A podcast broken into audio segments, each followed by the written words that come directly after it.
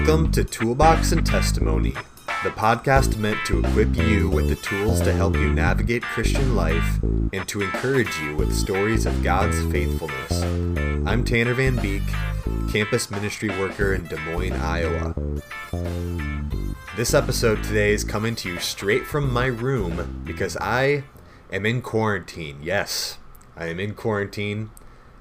I've been shut up in my room since last Thursday. This is my fourth full day shut up in my room. And uh, normally I would think that, you know, my personality, I have the kind of personality that would be pretty content to just stay by myself and, you know, read my books, get some work done. Uh, and, and normally that would be the case, but when you're forced to do it, that's that's a little bit different. Uh, it's been so long since I've socialized that I'm at the point in quarantine where pretty much everything on my desk has a name. Um, this episode's brought to you by Daryl the Desk, Marty the Microphone, and of course my laptop, Billie Jean. Some years ago, Marty the Microphone and I, we we had a falling out. Some words were said, some some backs were stabbed, but we've since then reconciled, and now we've got the squad back together uh, to put on a podcast. We're here to talk about pleasure today. Somebody please FaceTime me or something. I'm going crazy. I, I, I'm truly going nuts. uh, but we're, we're going to talk about pleasure today, and Psalm 16 is going to help us. We're going to look through the scope of Psalm 16. But first, why are we going to talk about pleasure, of all things? Pleasure. And you know, as Christians, we we know that our greatest pleasure should be knowing the Lord. But so often we we forget that and we turn to other things to give us pleasure and we're, we're, we're tempted by other things and it just throws all of our priorities out of whack and we're so quick to prioritize other things above God.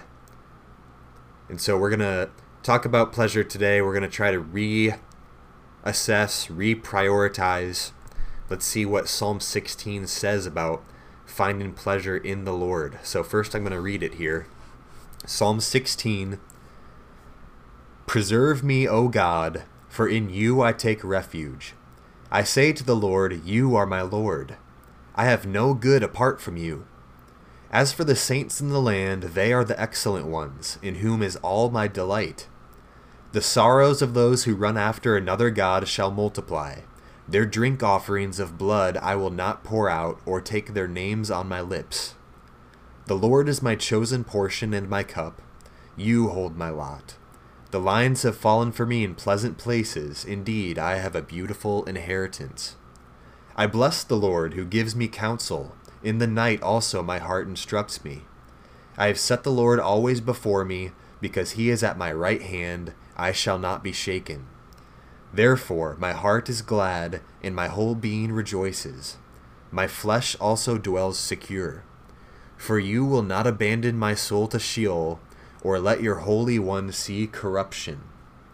You make known to me the path of life. In your presence there is fullness of joy. At your right hand are pleasures forevermore. I've thought it, maybe you've thought it, I guarantee many, many of the people that you've reached out to with the gospel have thought it. I'm talking about the notion that Christians can't have fun. Christians can't have fun, you know. You know, the, these super Jesus weirdos who, who seem to actually enjoy church and enjoy singing and enjoy being around each other. That's crazy. That's crazy. The world sees Christians as bland, vanilla, dull. And this is what I thought of Christians when I first started to come around, certainly. You know, they're they're living in this weird type of community. They're all overly joyful.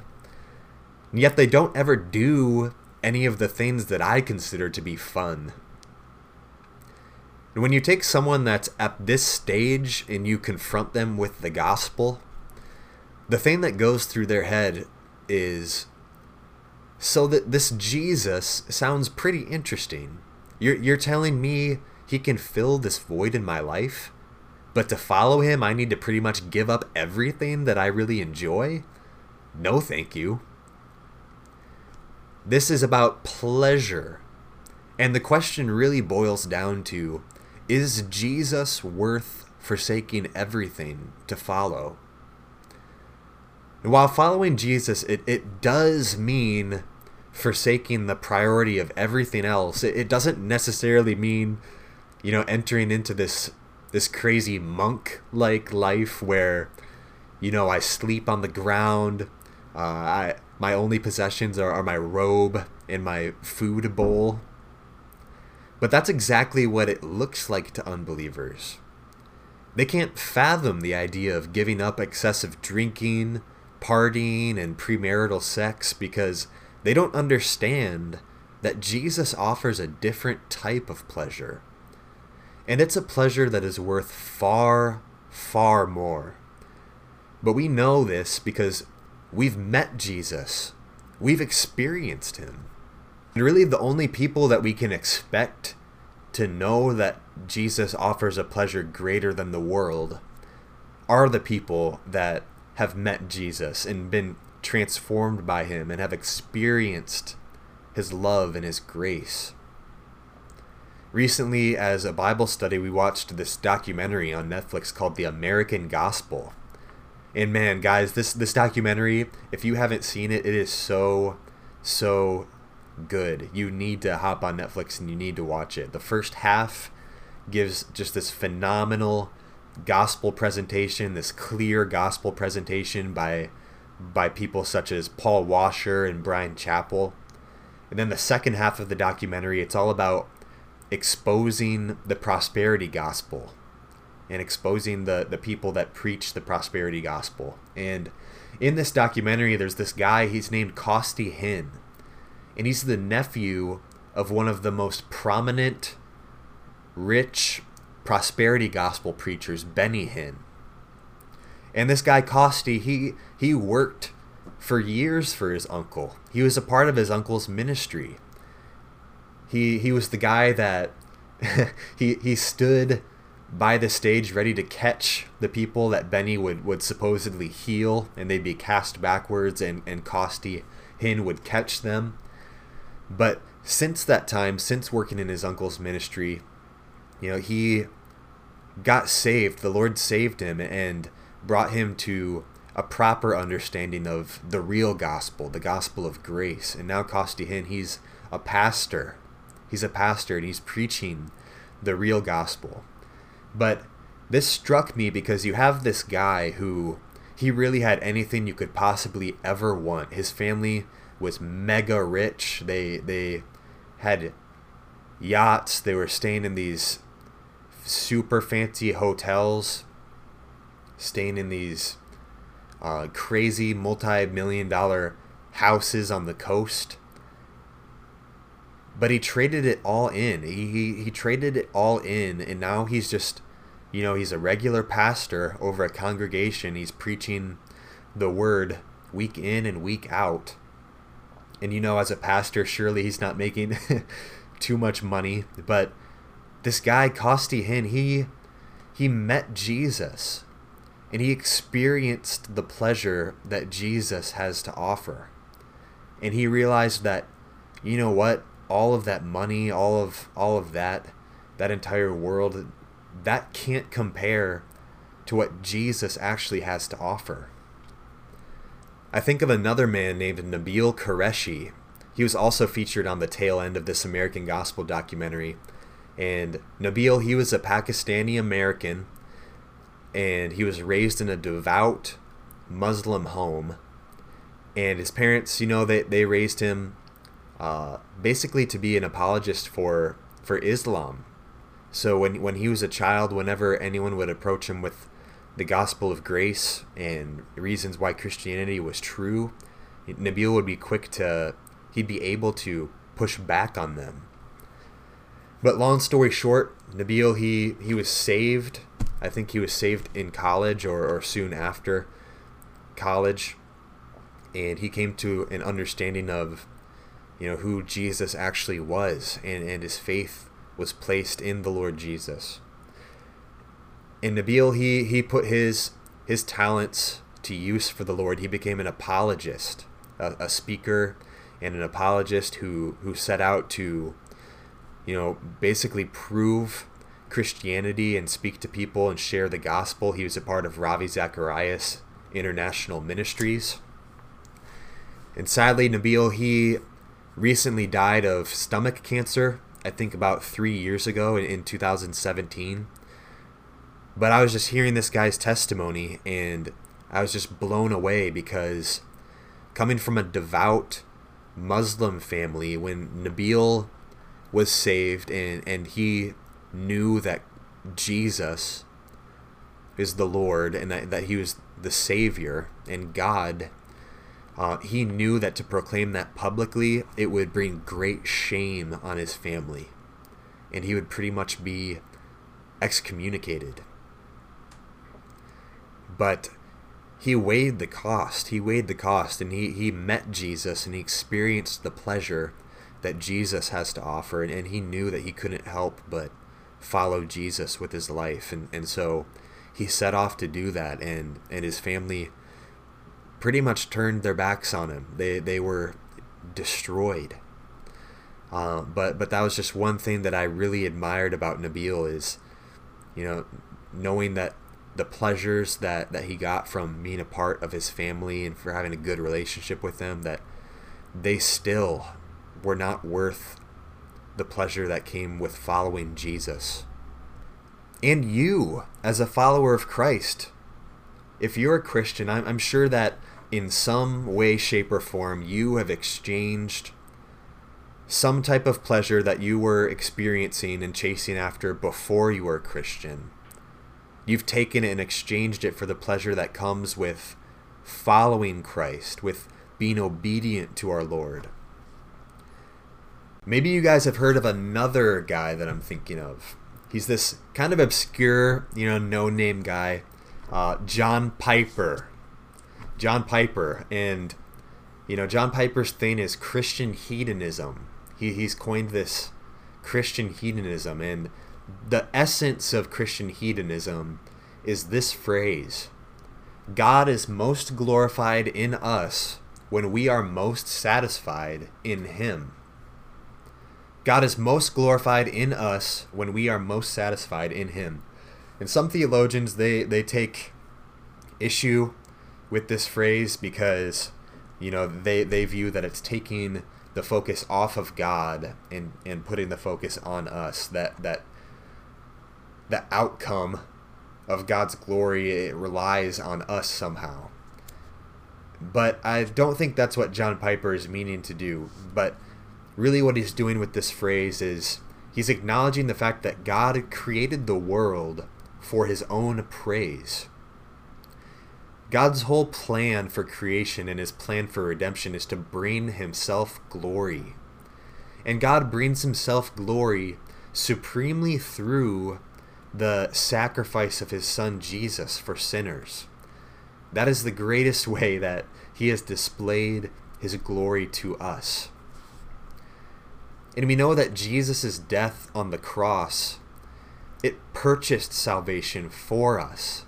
It purchased this relationship with God for us. We're adopted into God's family when our faith is placed in Jesus Christ. And so it makes sense that God is most glorified when we are the most satisfied in Him, in this relationship that Jesus purchased for us, that Jesus brought us into. God is extremely glorified when we find our pleasure in Him. When our, our greatest hope is that Christ would be magnified in our lives, that, that we would completely submit to Him, that, that we would just strive to obey Him. All of these things, all of these things God is glorified in because our pleasure is found in Him. Let's go to Psalm 16, and Psalm 16 is going to help put some of these pleasures that are only found in God into words. And so, one of the pleasures that we find in God is the pleasure of providence. God provides for us. Verse 2 says, I say to the Lord, You are my Lord. I have no good apart from you.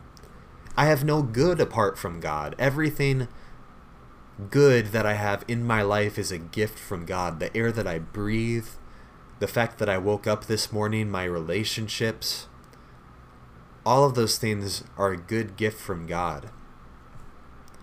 Verses 5 and 6, they say, The Lord is my chosen portion and my cup. You hold my lot. The lines have fallen for me in pleasant places. Indeed, I have a beautiful inheritance. And what that is talking about is the lines have fallen for me in pleasant places. Back in the time that this was written, those lines that David is talking about, they're they're the lines of property. Property lines. And so when he's talking about an inheritance, he's talking about what has been left to him. And so he's alluding to that idea and connecting it to the way that we have a beautiful inheritance in God. We do. God has adopted us as children, and that means that I inherit eternal life of all things. Eternal life. And not only that, but this relationship that I have with God now in this life. And not only that, but but everything else that comes along with that that sonship, that daughterhood that God has given to us, the the right to talk to God, to go to him in prayer, the promises that he's given his children. All of those things are part of this beautiful inheritance that God has given to us. Another pleasure that we find in God is the pleasure of security. Verse 1 says, Preserve me, O God, for in you I take refuge. God is our refuge. In verse 8 it says, I have set the Lord always before me because he is at my right hand. I shall not be shaken. That's the language of a protector. God is our protector. He keeps us secure. Verse 10 says, For you will not abandon my soul to Sheol, or let your Holy One see corruption. God will never abandon his children. Never. He's always going to be with his children. He's he's walking with us through our lives in the bad times and in the good times, and even in the times where we feel like he's distant, we can be assured that he is with us and that he's providing us security, that he is holding us in his hands. Another type of pleasure that we find in God is, is the pleasure of fellowship, the pleasure of God's people. Look at verse 3. As for the saints in the land, they are the excellent ones, in whom is all my delight. And man, this is so true. The pleasure of being with God's people. It's something that, you know, I, I never would have seen for my life until that I was a Christian. But is not it crazy to think that the people that you are friends with now you probably never would have been friends with them unless you were a Christian. There's this fellowship that comes with this common bond found in Jesus. And, and there's that truth, that sense that, you know, even a Christian that I have never met that lives across the world, I could meet them and instantly have a bond with them that is stronger than you know, a bond that I have with a blood relative of mine that doesn't know the Lord. We have this common bond in Christ. We're brothers. And so these are just some pleasures that this psalm shows us that are found in God. And summed up, all these pleasures summed up, I really think that the thing that we as humans want most, our greatest desire, everybody wants to be fully known and fully loved. We want to be fully known. We want we want to be known by somebody. We we want to have a relationship with them where they know things about us and we know things about them. But not only that, people can know things about us and not like us, but we also want to be fully loved. Why do you think we romanticize about relationships so much? because we we want that ideal person to come along that we really really get along with you know we we get to know them very well and, and they know everything about me they know my faults. They they know the good things about me. They know my secrets. They they know the things that I like to do when I was a kid. They they know all of those things. And we want that full unconditional love from them. We we want to find that person that loves us unconditionally despite knowing everything about us. All those bad things, all the all the sin, everything. We idealize that. And we idealize that because that is the inherent desire of our hearts. That's that God shaped hole in our heart. And it's a God shaped hole because only God can fill it. God's omniscient. God knows everything about me. He knows every sin that I've ever committed. He knows every sin that I'm ever going to commit. He knows everything about me. And He's the only one that could ever know that completely. And the thing about God is that God fully loves me. He fully loves me. He knows all that stuff, and yet He decided to set His love upon me and to send His Son, Jesus, to die for my sins. That's all the proof that I need to know that God fully loves me. And so look at verse 11. It says, You make known to me the path of life. In your presence there is fullness of joy. At your right hand are pleasures forevermore. At God's right hand are pleasures forevermore. In his presence is the fullness of joy. He's the only one that I am going to experience this fullness of joy with. And that's because God is the only one that can fulfill that that inherent desire that we all have, that the desire to be fully known and fully loved. You will only ever find that in the person of Jesus. And so friends, cast cast your desires, cast your uh, love on the Lord Jesus. Find your pleasures in Him. When you're tempted to elevate something above God, when, when you're tempted to sin, remember that that momentary pleasure that you experience from sinning, it is nothing compared to that fullness of joy, that pleasure that we get from being in relationship with our God, from being obedient to Him, for walking with Him. Take it from me, someone who's been walking with God now for about five years. And I think to all of my past experiences and to just everything in my life. And I can truly say that there's no pleasure that has compared to walking with Jesus and just thinking about the depths of how much he loves a sinner like me. It's unimaginable. So I urge you to do the same thing. Thanks for catching up with the third episode of Toolbox and Testimony. We have a Facebook page now. Hop on Facebook, search Toolbox and Testimony, give us a follow. There's also an email address, toolboxandtestimony at gmail.com. Uh, send in any specific Bible passages or, or topics that you'd like me to go through or address. I'm thinking about doing a, a mailbag episode at some time in the future where I answer people's questions. But until next time, I hope your soul is encouraged and your toolbox is heavier.